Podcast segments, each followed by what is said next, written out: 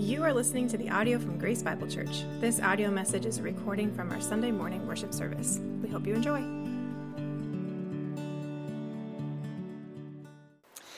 Well, hey, Grace family, Pastor Mike here. Now, you might be wondering where I am this morning. Well, truth be told, I'm on my way to Ohio for a very special law enforcement chaplaincy training uh, through the Billy Graham Evangelistic Association.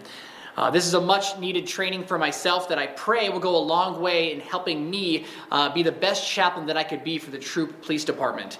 And so while I'm on the road, I, I certainly covet your prayers for safe travels and a productive experience. Now, I want to tell you, I am genuinely bummed to not be with you, uh, particularly on this morning, because this morning is a very special morning. You see, church, over the last year, there has been a group of people working tirelessly on the front lines with little to no thanks or recognition. In many ways, their livelihood has been upended, their jobs have been suspended, they've experienced incredible stress and loss. They've sacrificed and continue to sacrifice time with their families and friends and loved ones. Many are tired yet cannot find a break. Many are discouraged yet struggle to find respite. Many are lonely and feel neglected. Truth be told, we've been so self absorbed with our own problems this past year that we failed to remember these incredible workers the way that we should. These workers, though exhausted and downtrodden and feeling forgotten, they continue to endure without complaint, setting a great example for all of us. With God's strength, they continue to remain faithful to the tasks set before them, even in the midst of being overlooked or disregarded by the ones who should be holding them up the most. They continue to press on, keeping their eye on the prize. Church, these frontline workers are long overdue for our complete and undivided attention. These frontline workers are long overdue uh, to receive the recognition and honor that they would not want, but most certainly deserve. These frontline workers are long overdue for our encouragement, support, and prayers. Now, just to be clear, everything I said could and should be applied to our first responders who serve and continue to serve uh, you and I so selflessly during this pandemic. But these are not the frontline workers that I'm referring to this morning. The frontline workers that I'm referring to are the missionaries who we as a church body support. You know, the Apostle Paul wrote in Romans 12:10, he said, Love one another with brotherly affection, outdo one another in showing honor. Well, this morning it's our intention to show the long overdue affection and honor toward our missionaries. But that's not all. You see, today we're going to hear personal testimony and updates from, from the field from one of our own missionaries, Brian Beeger, along with his wife, Lisa. We're also going to hear from Steve Nunemaker, who serves as the head of our missions committee. He's going to share some of the stories that we're hearing from some of our missionaries that are currently serving across seas. And finally, we're going to show a video update from Lucho Baji, who serves as a missionary in Lima, Peru. You know, I've had the joy of serving side by side with Lucho on a missions trip uh, in, in Peru several years back. And likewise, you might remember that Lucho presented his ministry to our church family back in 2019. You know, church, truth be told, it's been a long time since we've taken on a new missionary. But the elders and missions committee unanimously agree that we should partner with Lucho and his family for the advancement of the gospel in South America. They're a great family. And we hope you agree. In fact, sometime in the near future, we'd like to schedule a special church vote to bring on Lucho as our newest missionary. Now, before inviting Brian and Elisa to the platform, I'm sure you've noticed this sheet, which is sitting in your pew. You see, this sheet contains a list of all of the missionaries whom we currently support. And here's what I want you to do I want to encourage you to take this sheet home and post it somewhere where you're going to be reminded to pray for and encourage our frontline workers. If you need extra copies of this sheet, they're going to be available at the resource table in the back of the auditorium. You know, the Apostle Paul wrote in Philippians 3, excuse me, Philippians 1 3 through 5. He said, I thank my God in all my remembrance of you, always in every prayer of mine for you, all making my prayer with joy because of your partnership in the gospel from the first day until now. Church, just as Paul was encouraged by his partnership with the church in Philippi, it's our desire that our missionaries find encouragement through the partnership they have with us. And so, with that being said, at this time, I'd like to invite Brian and Lisa to come share a little bit of their story and how God is working. Good morning, everyone. We're excited to be here this morning. We're excited to be able to share a little bit about what God is doing and has done in our lives. Uh, for those of you who don't know, I'm Brian Biegert. This is my wife, Lisa. We have three children sitting in the back Elena, Joseph, and James. And we have been missionaries of Grace Bible Church for going on 14 years now. Um, when Pastor Mike asked me to consider coming up here and sharing this morning, my first response was absolutely not. It's not happening. I'm never going to do it. And really, looking back at my past, that shouldn't surprise me because I have a history of telling God no. So, to help you better understand where I'm coming from, I'm going to tell a little bit of my testimony of what God has done in my life. So, at the age of 16, I was working at Subway, and there was a coworker of mine who was a born again believer, and there was just something different about him. It really impacted me, and God used him to bring about change in my life. And at, at the age of 16, I accepted Christ as my Savior. And God totally changed the direction of my life. Fast forward two years, and I was asked by that same friend, coworker, uh, to go to Bible school with him. And my response was absolutely not. It's not happening. I'm not going. I had a hundred excuses, and little by little, God took those excuses away. And so I decided to make it hard on God. I waited until after the application was due. I made myself as bad as I possibly could sound on the application, and I submitted it. And to my frustration, two weeks later, I had an acceptance letter in the mail. And a month after that, I was on my way to New Tribes Bible Institute in Wisconsin. Thankfully, I went because that is where I met Lisa, and we were married just two years later. Both of us, when we graduated, really felt God was calling us to full time ministry. But once again, I, I wasn't going to have it. And I convinced Lisa that we should move out, get a full time job, save some money. And so we moved back to South Dakota, where I was born and raised. And we picked up where I left off. I got a full time maintenance job. Before long, we bought a house. Uh, and I remember sitting on the couch next to Lisa, and we talked about man, we really have absolutely everything that we could ever want. We, were, we just had everything. And the same time, we both felt so empty. We knew we weren't doing what we were supposed to be doing. A few weeks later, I remember coming home from work, and Lisa's dad, who had recently been in Peru, uh, put our names in for a position, a ministry position in Peru. And I, I was so frustrated. I was mad. I remember talking with Lisa. I was just so upset that he would even consider it. And I told her, I'm like, there's absolutely no way I'm doing it. There's no way that God can make me do that. But she convinced me we at least needed to pray about it before just making a decision. And so I did, and God laid on our hearts that it was for us to go. But once again, I told God, I'm like, uh, you're going to have to prove this to me. You're, you're going to have to tell me that this is really what you have for me. And so I waited until two months before we had to be at candidate orientation to be able to go. And I listed our house on the market. We owned it for less than a year. The market was awful at the time. I knew that God was going to have a tough time selling that home. and I, I was getting excited because a month went by and we had maybe one, two families look at the house, and there was no interest. And I was getting excited. And then, once again, to my frustration, the house sold for more than our asking price. We were able to pay off all our debt, and God continued to provide in some pretty amazing ways to get us onto the field. He actually provided over the next four months a quarter, almost to the penny, of what we needed for the, each month. So we became missionaries with Bible Centered Ministries International, or BCM, and we went to Peru. We lived outside of Lima for the next four years. Uh, BCM Peru owns a property, and it was a Bible Institute. So Brian became the maintenance director there. They also owned property in the jungle city of Iquitos, and so we would travel back and forth between the two properties. We were the only Americans there. All of our coworkers, including the Bajis that you're going to hear from, were Peruvian. But they wanted their children to have English Christian education. So I basically became a one room schoolhouse teacher. I had a variety of kids with different ages, different grade levels, different English language abilities, and I taught them English and school simultaneously.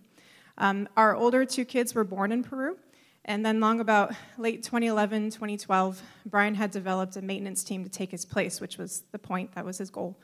And um, we just felt God pulling us onto a new mission field. So, through kind of a crazy turn of events that we don't have time for this morning, he led us to Missionary Retreat Fellowship in Jefferson Township. And we were there for the next seven years, where he was again the, the maintenance director. And then when we got back was when I was asked to take over the children's ministry here at Grace, and then we continued our work with BCM as well. So, up till this point, our whole time in ministry, God had really laid children's ministry on our hearts. But along about our sixth year at missionary retreat, I was really personally feeling called to do more with children's ministry. But once again, I had told God no, I wasn't doing it. I didn't have time for it. And um, little by little, I started having some back problems, which actually made the maintenance work that I had to do up until that point almost impossible for me to actually do. And so we decided at the beginning of 2020, we transitioned out of missionary retreat, we transitioned that onto a new family, and we moved down to Olyphant, just down the street here, so we could be closer to the church, do more with children's ministry. And I also went full time with BCM International once again. So, our work now puts us in contact with missionaries around the world. And over this last year, where the, we all were frustrated with the lockdowns and the sicknesses going on, everything, God has been doing some pretty amazing things around the world. And so we thought it would be kind of cool to share some of those testimonies this morning that we've been able to have the joy of knowing. So, to start it off, in Brazil, the country, like most countries, went into full lockdown. But one thing that they did that was different was they told people that lived in the different zones that they had to stay in their zone. They weren't allowed to leave. Now, this was tough on absolutely everybody, but it was extremely difficult on the poor districts.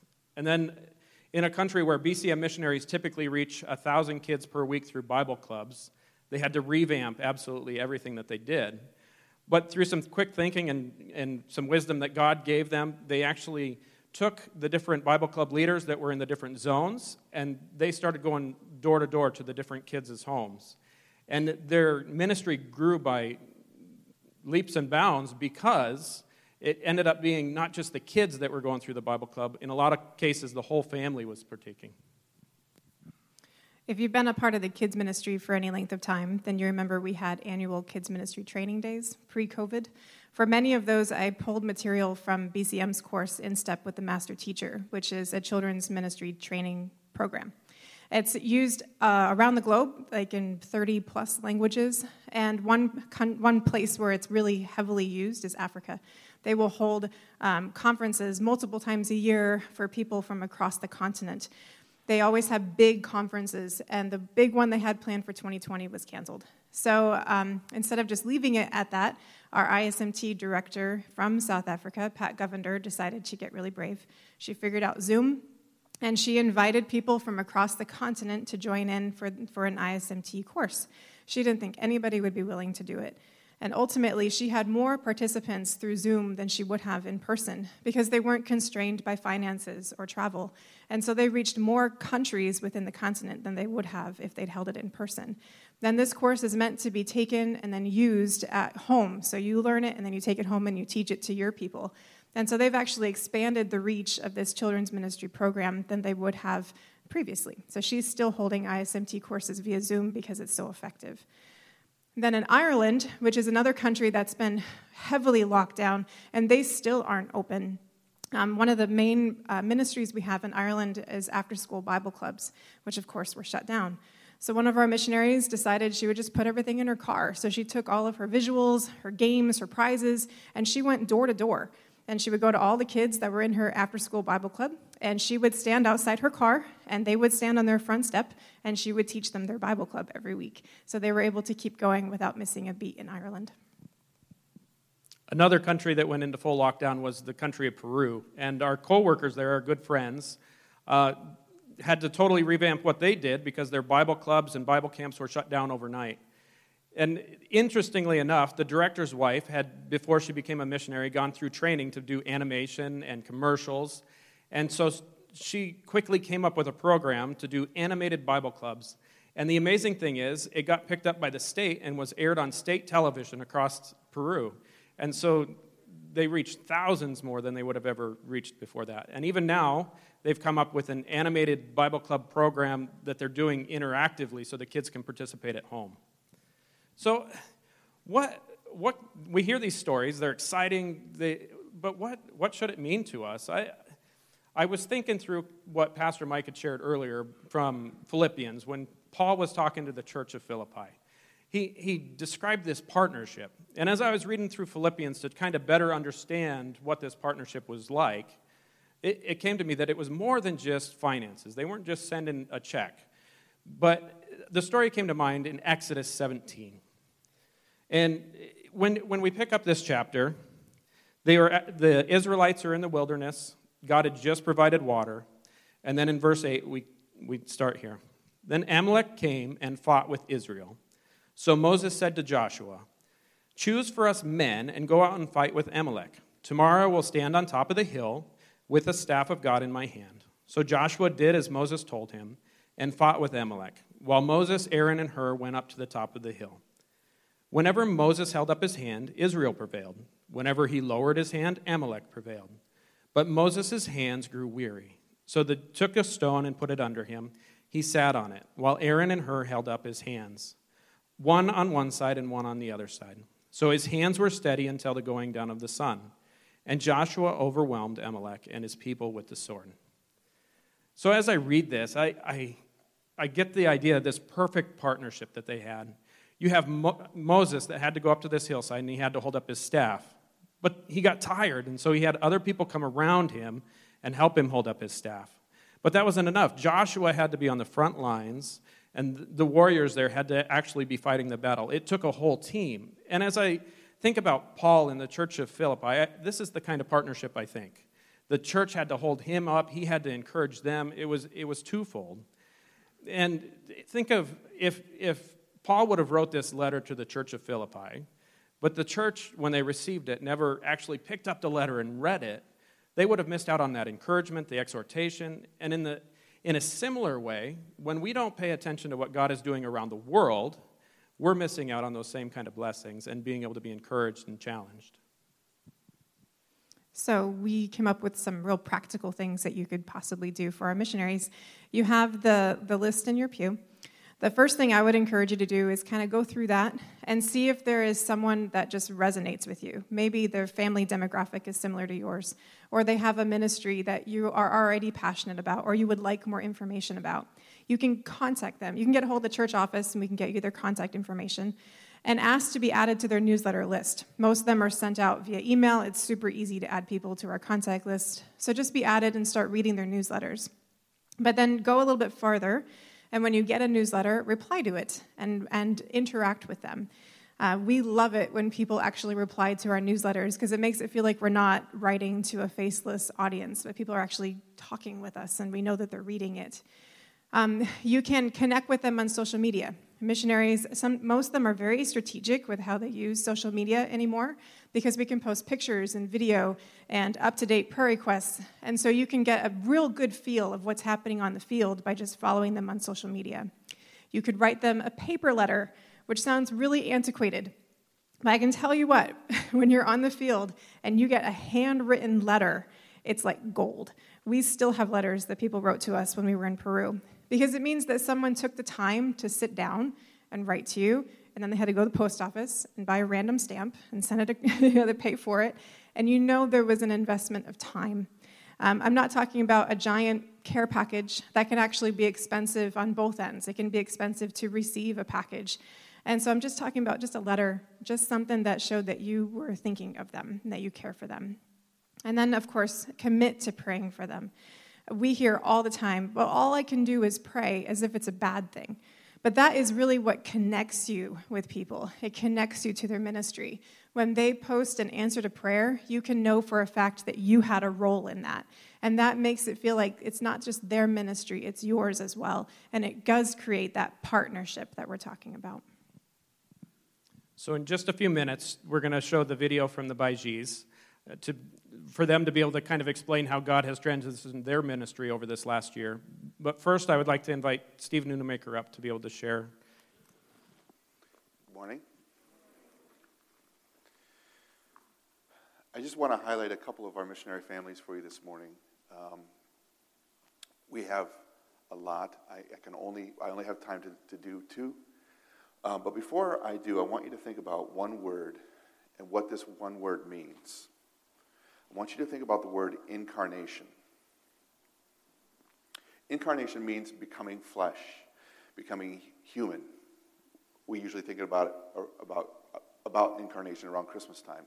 And you, you, might be saying, hey, it's almost Easter. You know, don't talk to me about Christmas. Christmas is four months ago, right? But the um, Easter would not have happened if it was not for the incarnation. Um, Jesus had to become human. He had to live as a human. He suffered as a human. He died as a human. And when he rose again, he rose again as a human. Um, you can sum up the meaning of the word incarnation in John chapter 1, verse 14, which is um, most of us almost know by heart. And the word became flesh and dwelt among us. And we have seen his glory, glory as of the only Son from the Father. Well, what, is, what does incarnation have to do with missionaries? well, in this high tech world of Zoom calls, te- uh, video chats, where we text each other, we do everything remotely. The idea of sending missionaries is kind of old fashioned. It kind of is, it's so low tech. Um, here are people who choose not to do things remotely. They choose to relocate themselves and go and live among the people that they serve.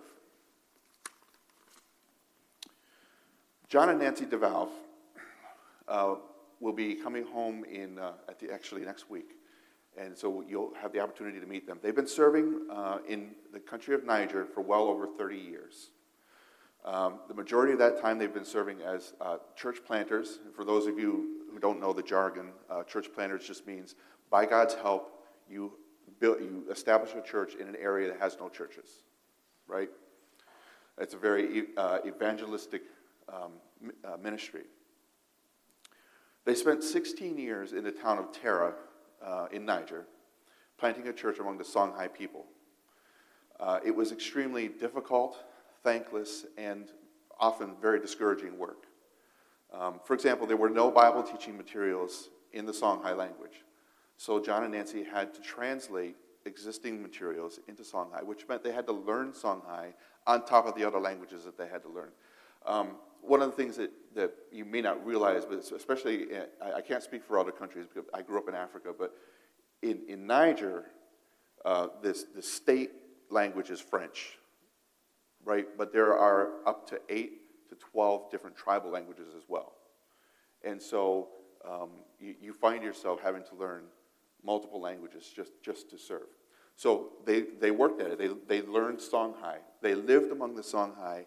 They raised their kids among the Songhai. They learned their language.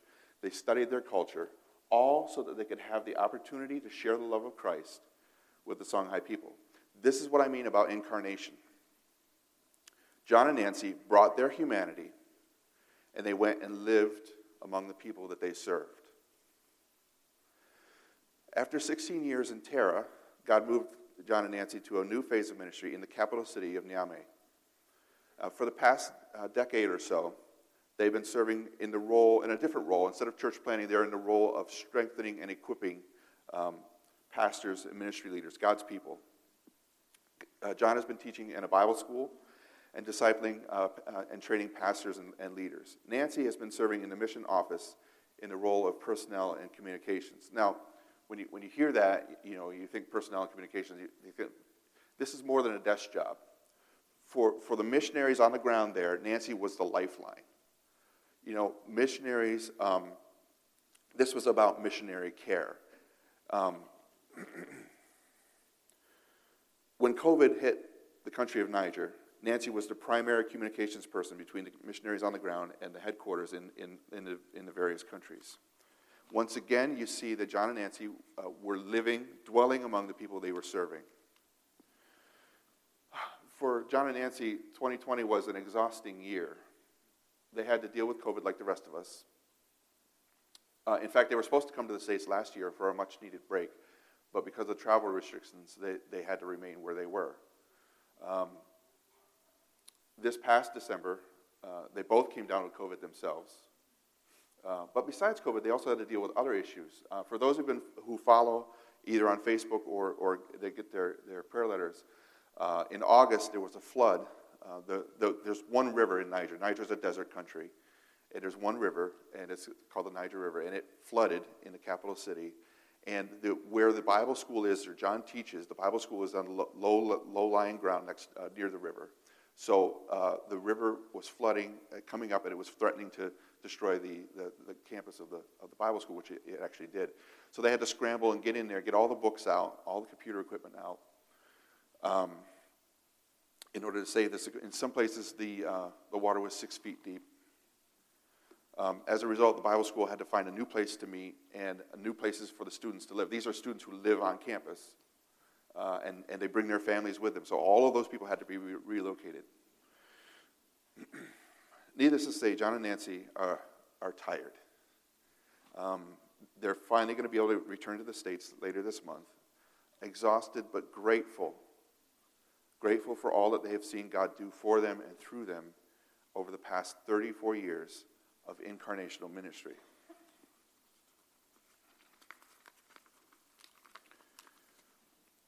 The other family I would like to talk to you about today is the Rileys.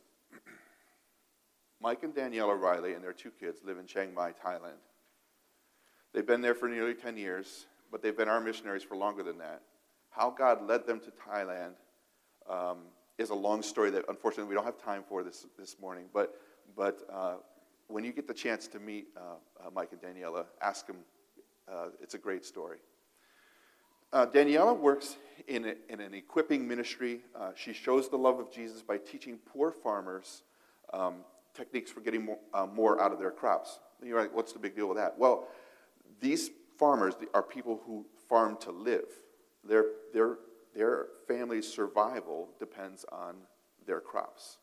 So, that being the case, every little thing that Daniela can teach them uh, can make a huge difference. Uh, and some of these farmers are also pastors. And so it, the, the, time that they're spending not in the, in the field, they could be spending uh, shepherding their flocks.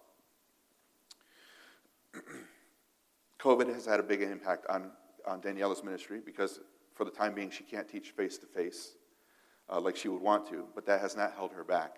She's been working hard, uh, turning her lessons into videos uh, that can be sent out to the villages throughout the countryside and into neighboring countries. Mike, God has given Mike a heart for Muslims uh, like uh, you would not believe. You talk to Mike for any length of time, and you will know the man loves uh, the Muslim people. He wants to see them know Jesus. He has a passion to share the love of Jesus with Muslims wherever in the world God has put him. For the past few years, Mike has been traveling to the Middle East, to some of the scariest places in the world, uh, war torn places, places I can't name, but places you've heard of in the news.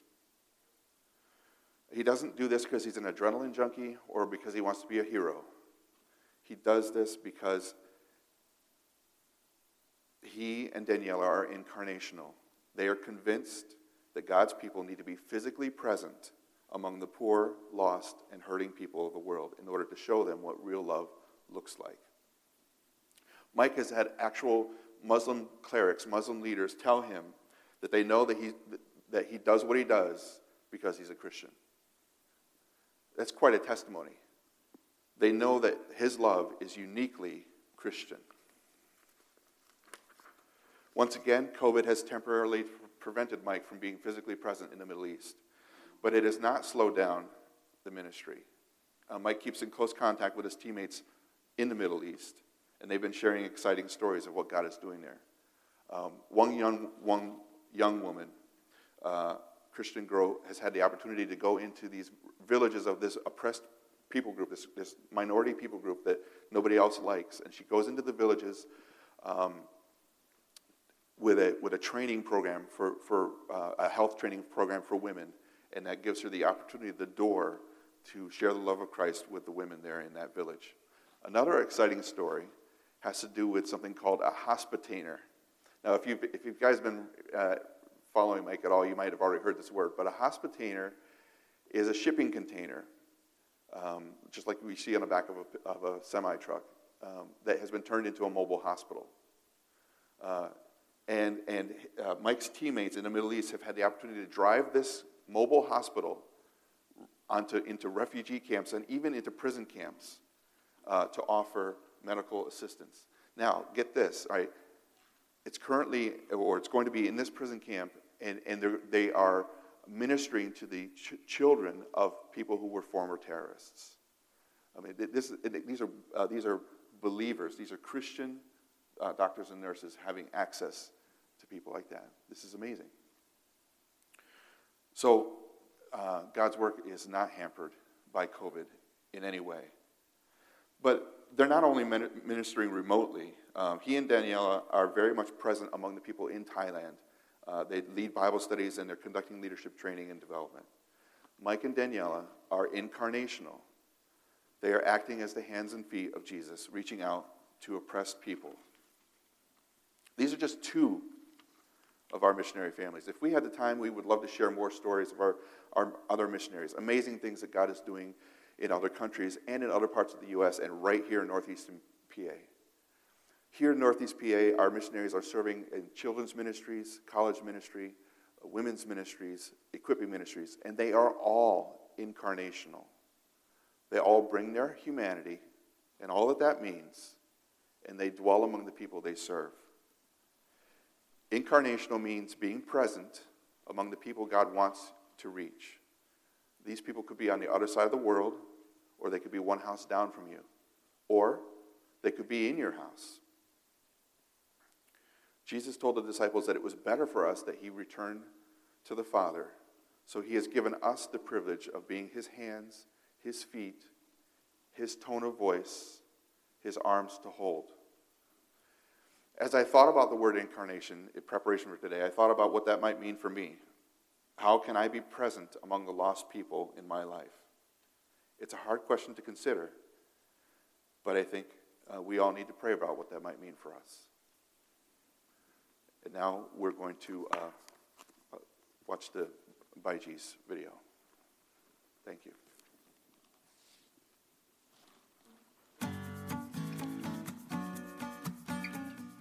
Hello, my name is Jeremy and we're the Baji family. Hi, I'm Janelle, and this is our parents, Lucho and Elsa. Somos misioneros y directores del Camino de la Vida en Perú. Y ahora vamos a contarles un poquito del ministerio. We are missionaries and directors of Spanish World Ministries here in Peru, and right now we want to share with you a little bit about our ministry. El Ministerio Camino de la Vida tiene 70 años haciendo lo que el Señor Jesucristo mandó a sus discípulos, predicar el Evangelio y discipular personas. Spanish World Ministries has over 70 years doing what the Lord has commanded us and His disciples, which is preach the gospel and disciple people. Dios nos ha encomendado como ministerio llevar el mensaje de salvación entre las personas de habla hispana en el mundo. The Lord has given us this ministry, which is taking the gospel of salvation between the people of the Spanish speaking community.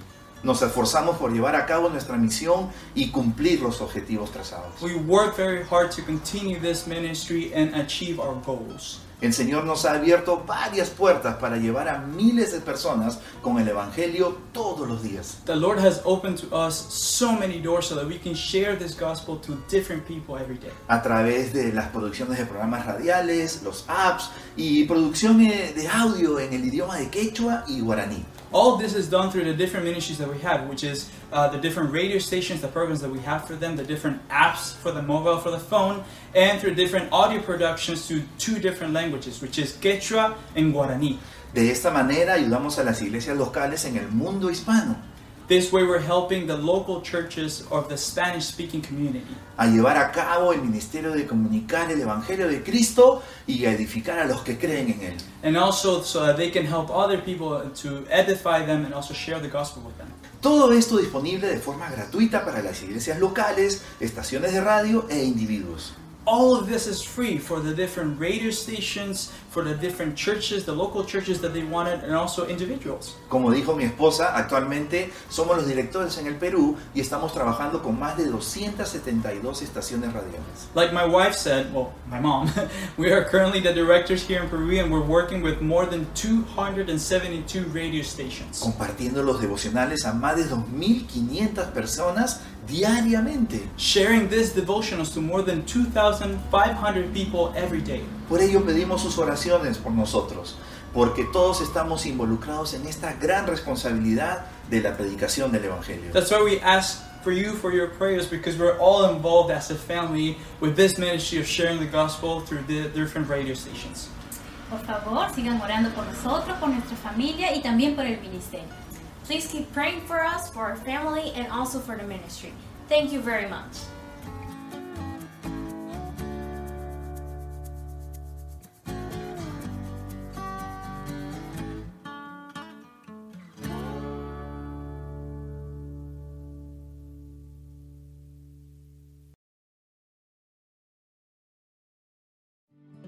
Thank you for listening to this podcast from Grace Bible Church. For more information about our church and our ministries, you can visit gracebiblepa.com.